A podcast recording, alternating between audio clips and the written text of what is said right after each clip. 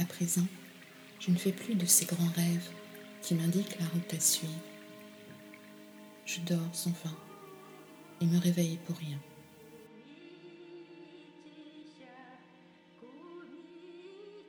Aridité infinie quand un sentiment nous abandonne.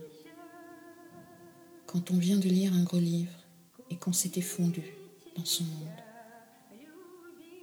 Quand on met fin à une relation amoureuse. Quand les coups d'aiguillon de l'inspiration cessent et soudain, tu aperçois un monde sans but, sans désir, sans volonté, sans aucune de tes manipulations, simplement tel qu'il est. Tu sens ton manque d'affection et tu comprends que cette aridité du monde est en quelque sorte ton œuvre.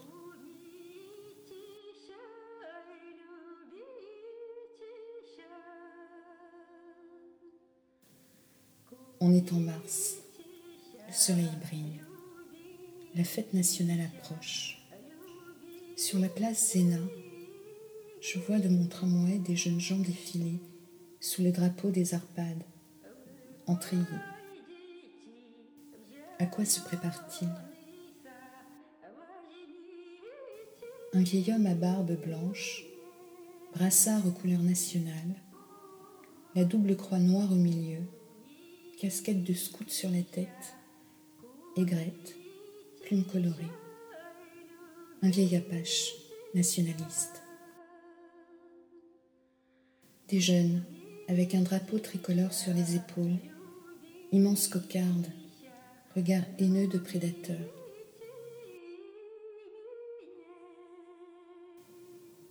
La question se pose incidemment de savoir s'il est utile d'analyser le phénomène. Je crois que non. Quelque chose cependant saute aux yeux. L'absence de mutation. C'est comme si ces jeunes gens, abstraction faite des individus concrets, étaient les mêmes que ceux que je voyais il y a 40 ans. Les mêmes visages, les mêmes voix, les mêmes gestes. Une sorte de constante de la réalité. L'absence de capacité d'adaptation et d'une quelconque souplesse.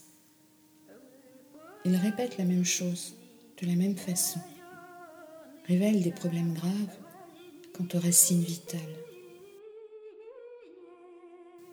Leur agressivité et dissimulation.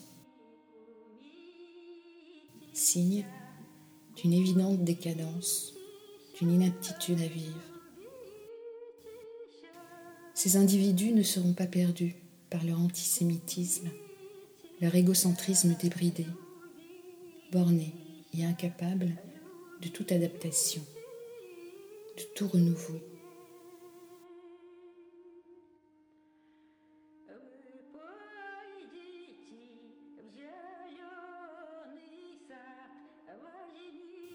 Inutilité de toute lucidité. L'homme n'est rien d'autre que pitoyablement ridicule. Mais y a-t-il une autre raison qui pourrait le juger? La raison est-elle une énergie agissante? Et le fait qu'elle conduit toujours l'homme au doute ne permet-il pas de déduire qu'agissent en l'être humain des forces de négation? C'est-à-dire que sa destruction est inévitable. Ne peut-on concevoir que la lutte qui se déroule dans le monde est un combat de la raison contre l'inertie de la matière? À savoir que pour survivre, la raison lutte contre les instincts qui servent également à la survie.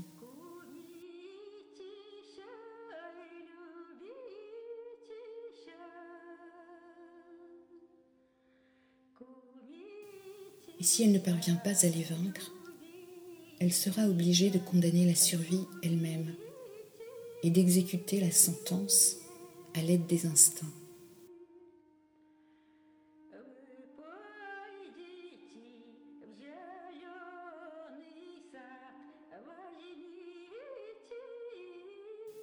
De ce point de vue, le monde, et ce que j'en vois, peut indubitablement acquérir sa signification.